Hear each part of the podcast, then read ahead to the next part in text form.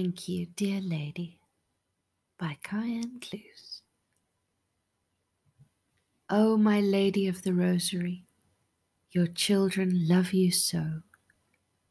We are your children, for our Lord gave us you as our mother long ago.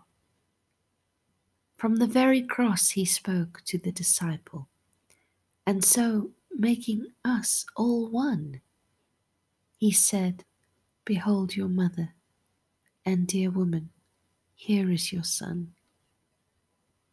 O Mary, how I love you.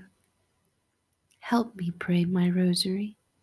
Help me celebrate anew this special day, your anniversary, with the little shepherd children so true. On the side of the hill in 1917, on the 13th day, appearing to them each month, ending in October and starting in May. So since the 13th of May, I've composed poems for you each month, and this is the second to last. I shall end the sequence on my birthday for you, for you and our Lord are unsurpassed. Pray for us, my Lady. Please intercede for us with the Father and with the Son.